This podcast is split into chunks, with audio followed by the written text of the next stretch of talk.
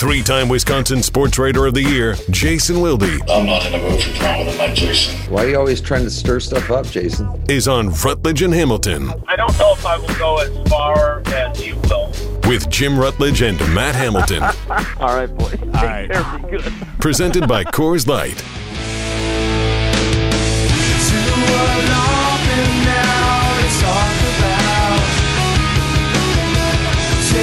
I bet you Jason Wilde's met a lot of. I know that Jason Wilde's met a lot of athletes and, and famous people in his life. And Jason Wilde joins us now on Rutledge and Hamilton, presented by Coors Light. Jim Rutledge, Chris Orr with you. And Jason, I'll, I'll ask you like this because uh, Ryan, why don't you set up the throwing stones question that you asked earlier? It was Anthony Richardson showed up at someone's house in an arm in a sling. Uh, he agreed to do this for a fan just to be a good guy. Is that basically it? Yeah, essentially, uh, the fan's fiance helped reach out to Anthony Richardson somehow. I'm not totally sure how she reached out to him, whether it's Yeah. cameo or what it was, but he just showed up to his house, met him, shook his hand, took a photo, gave him a jersey and everything. Just seemed like an all around good guy, and just seemed like I asked the guys, you know, if they could meet a famous person like that, or if a famous person like that just showed up to their door, how would they react? So that was how we got this conversation started, Jason. So, Jason, with that, like, you know, obviously being around NFL locker rooms for you uh, specifically, and I've had a chance to cover a lot of different sports. It's been a while since I've done it.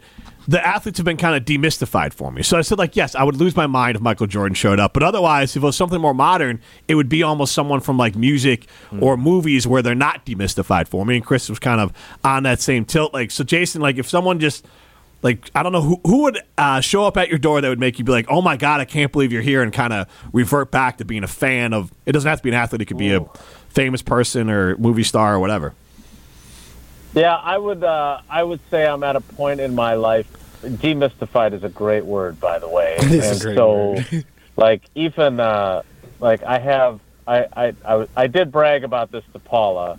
Uh, I now have Robin Yount's phone number, which That's awesome. if you would have told seven-year-old me uh, in 1979 uh, you would someday have your baseball hero's uh, phone number, yeah, probably would have not believed you. But you know, I've I've interviewed him a bunch. He's been on the show a few times. Like he still has a special, special place in my heart. But he has been to some degree demystified. He's just this really cool 68 year old guy that I grew up worshiping. Um, so I would say I'm at a place now where, because of the girls, it would be there's there's really two people that I can think of that I would want to show up at my door because even like you know my my buddy Dan Smichek with the Bucks uh, introduced Sydney last year uh, to Jrue Holiday, and it, the, trade did not go over well in our house. Yeah. Uh, she's excited that she got her jersey assignment yesterday for basketball season, and Drew is wearing four for the Celtics, and she's wearing four for the Jaguars. So she's really excited about that. But the two people I would pick are Pink and Taylor Swift. Those are good ones. I mentioned Taylor Swift. Instantly like, a cool dad. Yeah. Instantly a cool dad. You're the coolest dad. You you would instantly become the coolest dad ever. Yeah. It'd take a lot. It would take a lot to impress those girls. Yes, and It would it's take a lot.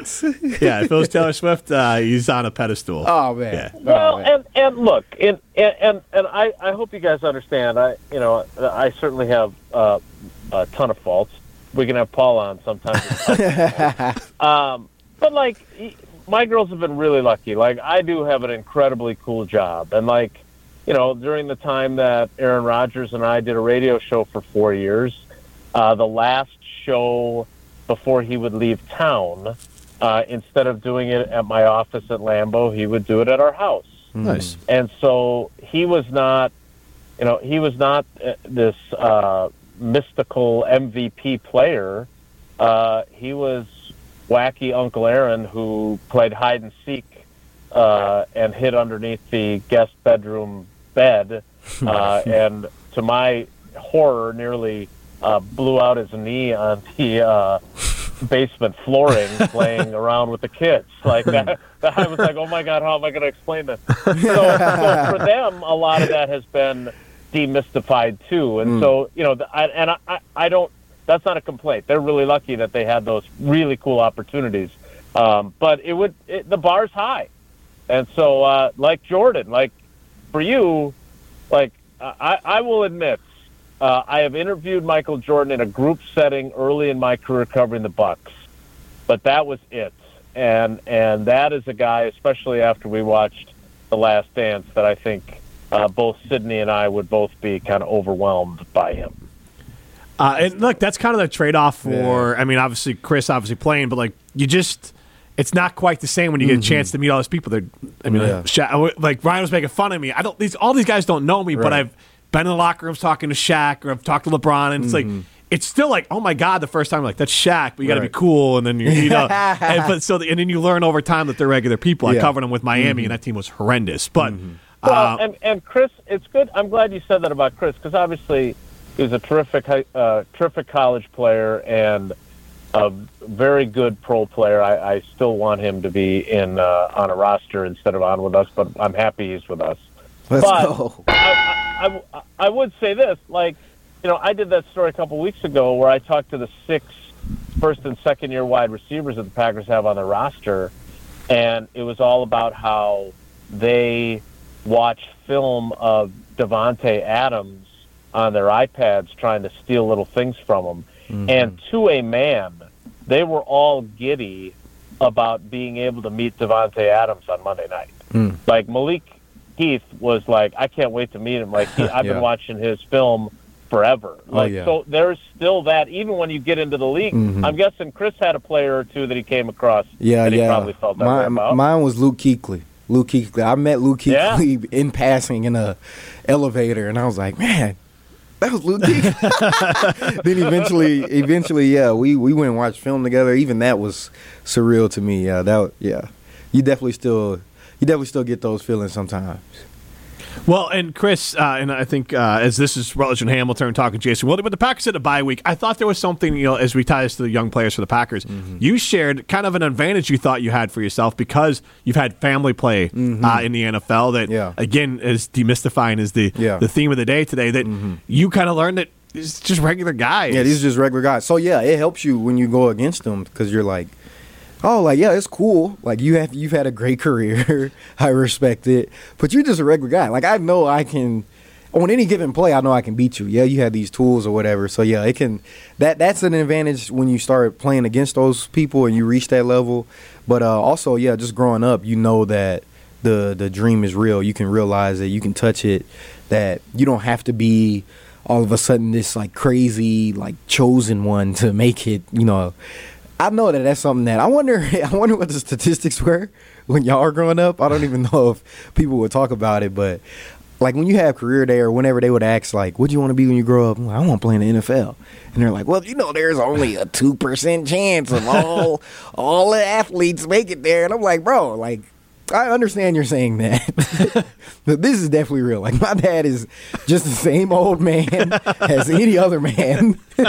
he enjoys his beer and he likes to relax. so if he can do it, I, I think it can be done for sure. Um, Jason, do you think there's something to the idea of like if you grow up around it and you see it with the athletes, but like the more you're around it for these for these young players, the Yeah. more they are able to kind of feel less Mm-hmm. intimidated. Yeah, and, and look, I, I do think that you, you have to find your way to get to that point, right? For I mean, you know, you can't. Uh, and uh, I'll I'll tie this back to the Packers in that, and, and I said this to him, so I'm not talking crap behind his back. Uh, and I think his behavior with the Jets this past off season is his way of admitting that he was wrong and, and I was right.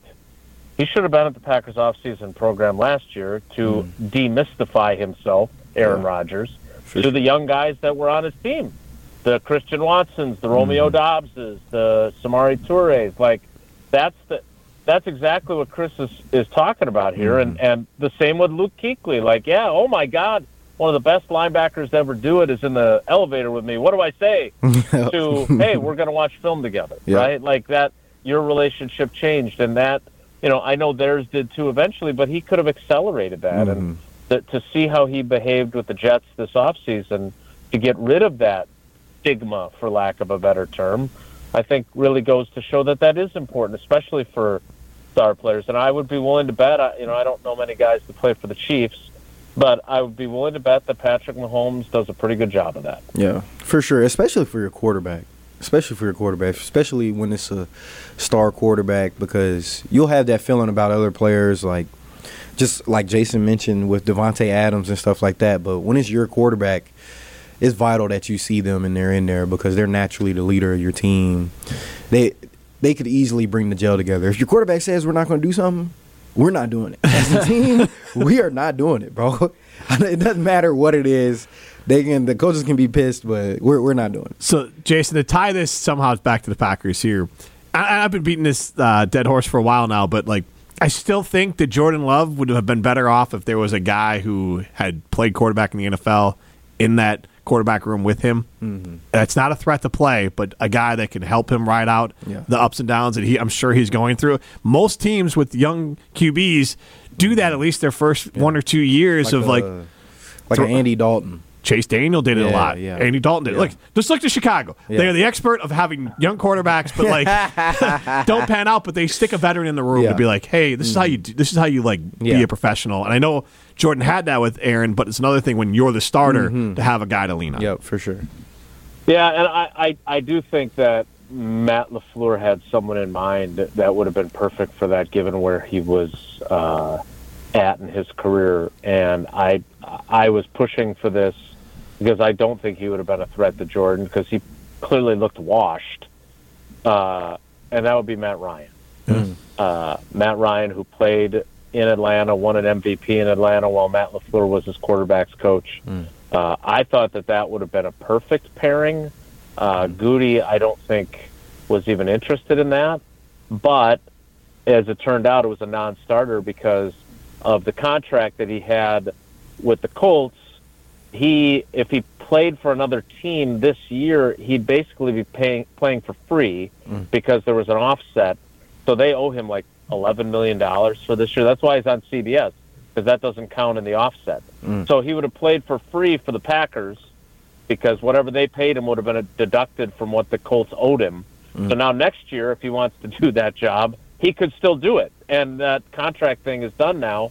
So after this year, I, I agree. I think he would be great to have in that room. I always said a, a Matt Hasselbeck toward the end of his career type guy who could play and could get you through a game, but really is no threat to replace your starting quarterback at that point in his career would be ideal. And you know, obviously it didn't work out for this year, but uh, I would I would strongly suggest that. I, I am really eager. Tausch and I got into this discussion a little bit today. I'm really eager to see not only how the next 12 games go, but then how the season goes at the start of next year. Because Tausch still thinks that they could give Jordan Love a contract extension this year, and, and I don't agree. I I think they purposely are.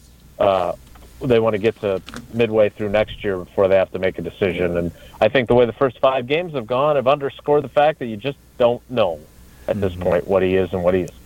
Jason, with that, and uh, we'll let you go after this one. But this idea of, I think they're closer to not giving up on Jordan, but like at some point they're probably closer to thinking they might have to hedge, whether that's bringing in, like look at San Francisco. Hmm. They had Trey Lance. Then they found Brock Purdy somehow, but they still hedged with Sam Darnold, and like, hmm.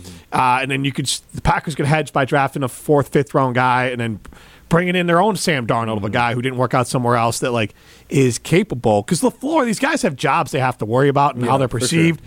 At, at some point, do you think the Packers this offseason think about a hedge, even if Jordan Love, let's say it just evens out for him and he just is some sort of statistical comp, which someone pointed out to me, his stats comp out to like an average Jay Cutler year for the Bears. But um, Oh, I would- that's gotta hurt. right. But I mean that like if if that's what he comes out to, do you think the Packers would end up hedging a little bit? Like you're not going to go all in on someone else, but like eh, cover your butt. Yeah.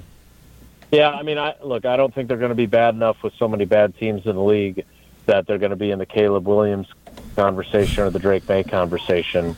So then you then you're you know trying to still fi- spend your time figuring out what Jordan is, uh, and hoping that year two of him being a starter is kind of like Rodgers' second year, right, where he you know really took a huge jump and got them to the playoffs and you know, I, I just, I, again, I, I know we all feel so much pressure in this business to be declarative and then be right about it. And you know, I'm I'm lucky that GKB doesn't require me to do that, and I hope that I'm more helpful to fans than if I was constantly acting like I was the smartest guy in the room and I knew everything, and then never talked about how many times I was wrong and just talked about the times I was right. Because there's plenty of people who do that in this business. I, I just don't. I, I don't know. I, and I, I anybody who tells you, you know, the the knuckleheads like Terry Bradshaw going on Fox after two games with Jordan Love and saying, you know, the Packers got their third straight great quarterback. It's incredible after two games. And now the people that are going on, you know, whatever shouting television show they're on, saying that this guy is too indecisive. He doesn't do this. He doesn't do that. Like uh, the, this is what young quarterbacks do, and unfortunately, we just haven't seen it in such a long time. And Rodgers, quite frankly, was better as that first year starter than I think anybody anticipated. And so we just don't know how to handle the ups and downs. And I'm, I'm eager to see more ups, and I'm expecting to see more downs as well. Yeah, I think he's got a, a lot more to prove, and we'll continue to talk about that uh, with you, Jason, as the season goes along. All right, guys, take care. Be good. All right, thanks, Jason. Uh, it's Jason Wilde. We'll wrap up the show next. This is Rutledge and Hamilton.